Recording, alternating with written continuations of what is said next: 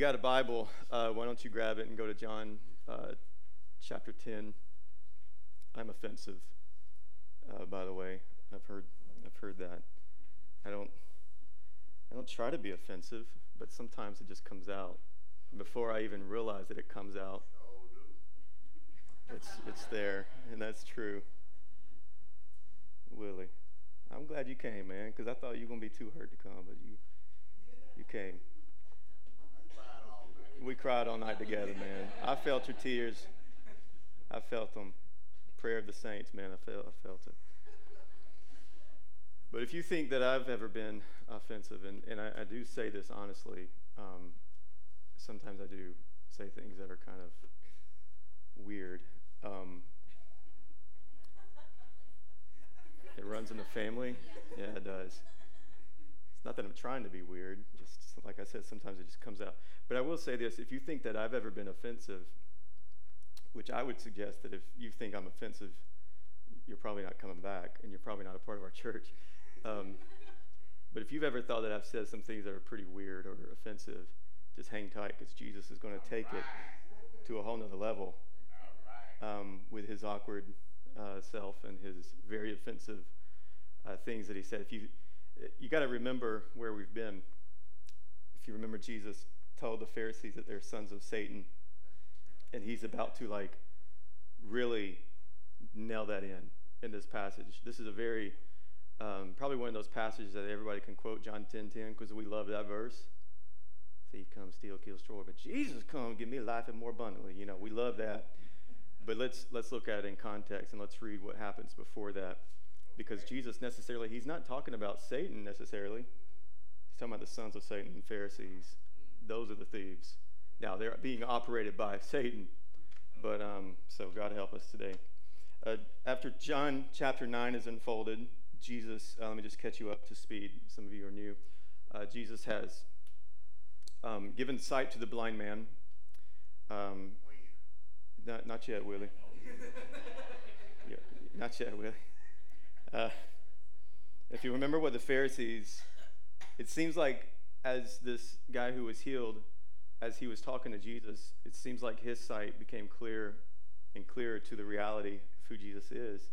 And it seems like the opposite is happening in the Pharisees. The more they're talking to Jesus, the more darker and darker that their vision gets of who Jesus is.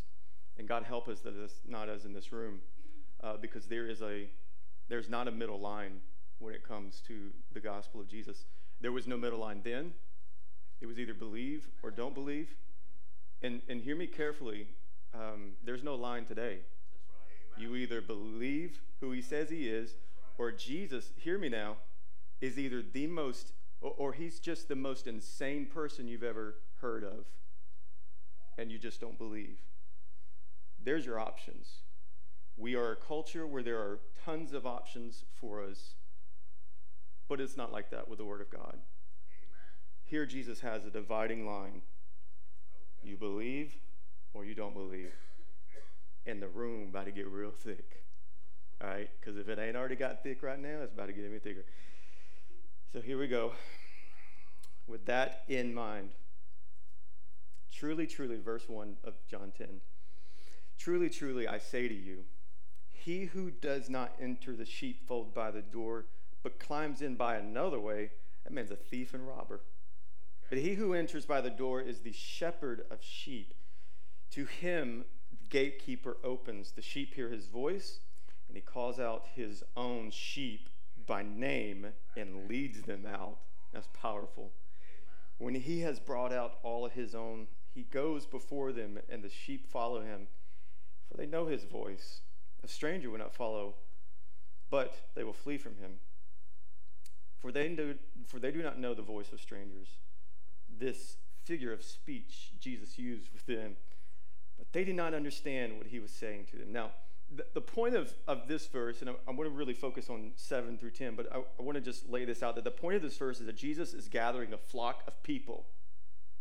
And what you see here right now, that this particular flock is geared towards the Jewish people. But make no mistake, in just a little bit, Jesus is going to say, and I got another flock, and that's you and I. And so here's Jesus laying this out before them, that um, I call my sheep by their name, and I lead them out. Do you, do you want to see the powerful doctrine of salvation in this? Jesus is like, I know every single one of my sheep, and I ain't losing one of them. That's right. Amen. And it wasn't too far-fetched for this culture to actually name sheep. I mean, y'all don't look at me crazy. You name Fufu.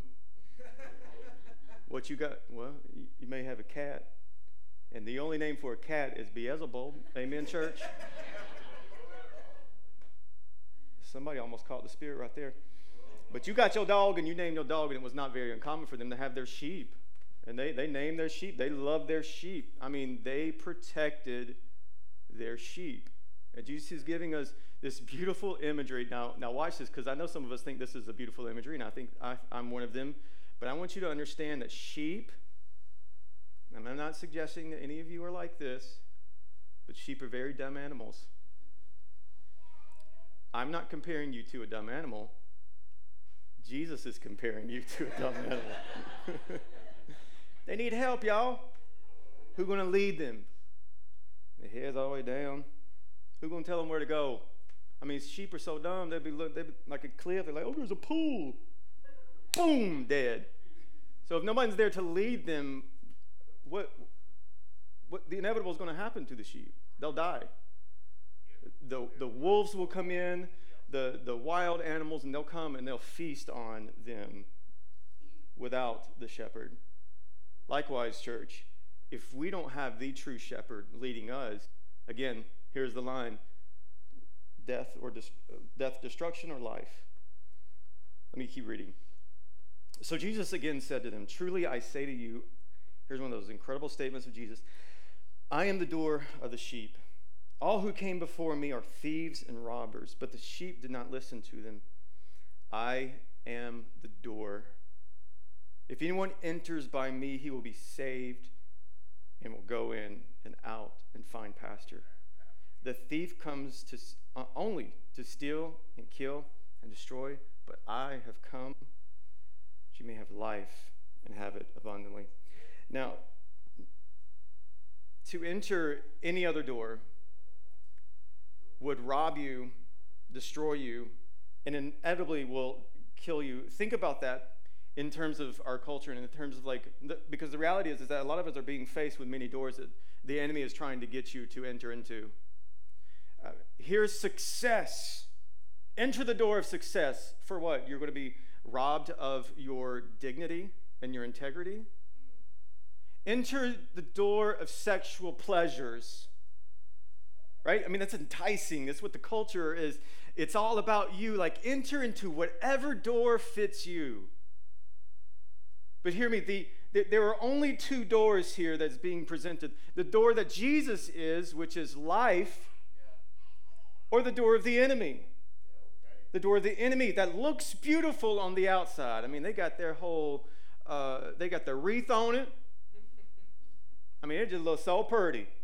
It's very enticing, and yes, it is. Because that's how culture wants to present sin. Yeah. Sin is fun. Yeah. Amen. It is fun. If you've never sinned, if it hasn't been fun for you, then you've never sinned rightly. Amen? That's a true statement. Okay. And it looks beautiful, and it's and it's and it's like just this urge in our soul to enter into all of these doors that we think will promise abundance in our life, but we're wrong. So let's look at this contextually, because uh, Jesus understood the language of their time, and all these Pharisees had understood themselves as being the intercessors for the people to enter into God's presence. And so, in other words, they had an idea that they themselves were a type of gate for the people, a type of door for the people to enter into. I mean, these these jokers, they, they had their law under their belt. I mean, this is how you enter in my way. They wanted their control, not the divine sovereignty of God. They wanted um, all things to be wrapped around them. And here's Jesus throwing his God card down on the table. Hey, Pharisees, I know y'all think y'all cute and everything. I know y'all think that y'all are a part of this whole gate to which by the sheep uh, come into. Actually, you're a thief and a robber. I mean, could you imagine being one of those Pharisees? Be like, boy, who are you talking to? I will slap you. And in fact, later on in the chapter, that's what they're about to do. They're about to pick up some stones and stone him. He is demon-possessed, they say. Oh, no. And Jesus is like, no, no. There's only one door, and I am the door. Yeah. Amen.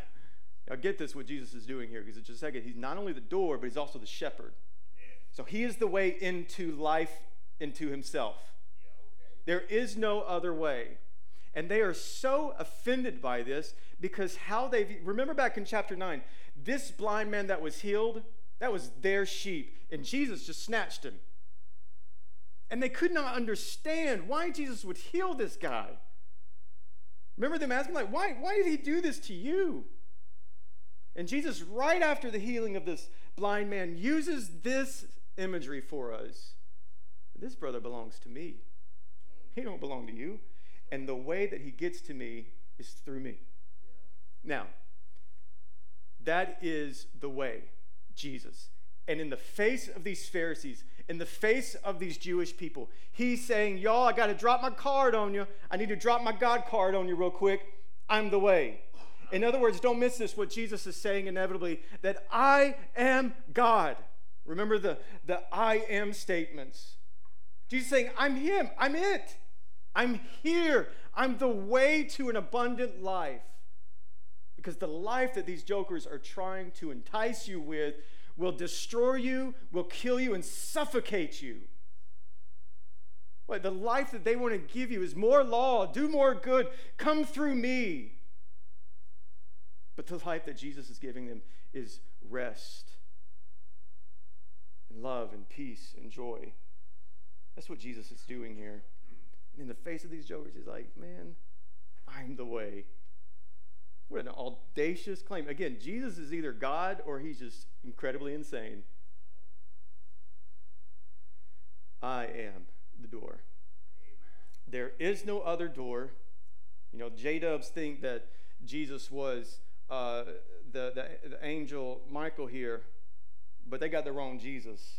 Jesus saying clearly, I am the Jesus. I am the only way. Because my L D S folks, they think they got the right Jesus, but that Jesus wrong too, because he was a created being by Heavenly Father, Heavenly Mother. Jesus is like, no, no, no, no. Colossians one, I was here. I was the active agent of all creation. Yeah.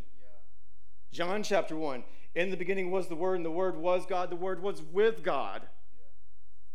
I mean, you, the, our Muslim folks out there, they think they got the right Jesus, but he's just a prophet. He didn't die for our sins. All the universalists out there who think, well, just find your own way. It's all about you. It's all about what you're feeling in this present moment. Jesus is like, it ain't about your feelings. I am the door. I am the way. To have access to God, you get through me. That's right. You want access to the Father? You got to go through me. There's only one way here. And I want you to feel the, the, the severeness of this. Yeah. The weight of this, that there is no other way to the Father except through by Jesus. Yeah. And Jesus is like, I am that guy. Yes, and boy, them Pharisees, they wouldn't have it here. I like what um, D A Carson said, that it is not the Christian doctrine of heaven that is a myth, but the humanistic dream of utopia. Let me say that one more time so the folks in the back can hear it real quick. It is not the Christian doctrine of heaven that is a myth, but the humanistic dream of utopia. It is a myth for you to think that there are so many doors, so many ways, and this door's for me, that door's for me. It's a myth. Amen. There's only one way. And that's Jesus. Now, I want you to see what happens after Jesus makes this incredible claim. So Jesus then goes on and he says, pick it up back in verse nine. So I am the door, and hear the invitation in this church. If anyone enters by me. So Jesus is the door. Another I am statement here. And I got a little bit of ring, Isaac. It's kind of bothered my ear. Thank you, brother. All right. Anyway, so you better got that right, brother. So, so watch it now. I'm the door, and hear the invitation in this, because this is incredible. If who? Thank you, person in the back listening. Jared, I can always count on you. If who? Okay, y'all, is it, it ain't that hard. If anyone, come on, church. Yeah. If you're black, if you're white, if you're yellow, if you're brown, if you're pale like me, anyone, poor, rich, middle class, don't know what you are. Anyone. Republican, Democrat, if you're like me, you're politically homeless. Anyone. Doesn't matter who you are, anyone comes. Yeah. And this is the audacious claim and invitation of Jesus Christ that it gives you. I don't care if you're blind or you think you could see because you're spiritually blind. It's for you. Yeah, okay. If anyone comes, anyone. This is an invitation that should bring joy to us, church. This is an invitation that we ourselves should be sending out to others that are around us. If anyone, if your neighbor, anyone. It's the invitation to life Jesus gives us. I was reminded a few weeks ago of how powerful invitations are, especially when you are inviting people in their to you know to Christ and bringing them in uh, to a body of believers and to the church. A young lady and a young man that me and Miranda were going through some premarital counseling with uh, over the past few weeks reminded me. Apparently, I had forgotten. I guess that's what happens when you get old. I forgot. You don't even remember my name, Willie. Get on. Um, she's like, hey, you you remember like how I got involved, like. You invited me uh, because I was your waitress up at the pub. Now I wouldn't like up at the upstairs pub, all right? So everybody, calm down. I was in, I was in, I was in the sanctified level. You know that second level, some crazy stuff was happening up there. That's why they shut that place down. Yeah. Anyway. Nah, well, it may have started from the bottom, but I left before it got really out of hand. But like, so this girl, she was my waitress, and I'd always give her an invite card. You know, we make sure we tip well. And she told me, she said, it was because of that invite card. And yesterday, I officiated her wedding. Like, how powerful is that? Okay. That this young lady was brought in just by me, just consistently, like, going at, like, hey, what, you need to come. Just just come be a part. Yeah. Man, you know how hard it was? It wasn't. I gave her a card. Right? I mean, some of us think that it's just so hard. Well, I don't know what I'm supposed to say. I don't either half the time because, y'all know me, I'm awkward. And offensive. You know, I mean, it's not hard. And so we have this reality here that Jesus is inviting anyone into the fold of God. In church, here are the implications of this, and really, uh, the, rather the application to, of this for us as a church. Like, who are we inviting into the fold of God? Because the reality is that Christ has given you the voice now. He's empowered you, the church, to go. Go get those other sheep that need to come into the fold of God. This is an incredible invitation that Jesus is going to give. And so Jesus, Jesus here takes the blind man who was an outcast and brings him into the fold. And I, and I also want you to hear, believer, if, if you're here this morning, you're a believer, like, well, I mean, you know, this is an invitation into new life. I've already got this new life, but listen, there's there's an incredible invitation for you also. Amen. Some of you are, are, are tampering around maybe with some doors you shouldn't be tampering around with. Man, don't feel condemned by this. This is Jesus' invitation for you. Don't open that door, man. Yeah, okay. It leads to death. It leads to destruction. And if you're a non-believer here this morning, hear the invitation in this. You're entering into a door that will lead you into darkness. Now, once you see this, the other thing here, because this is what the door is going to lead you into. The promise for an incredible future. You see this?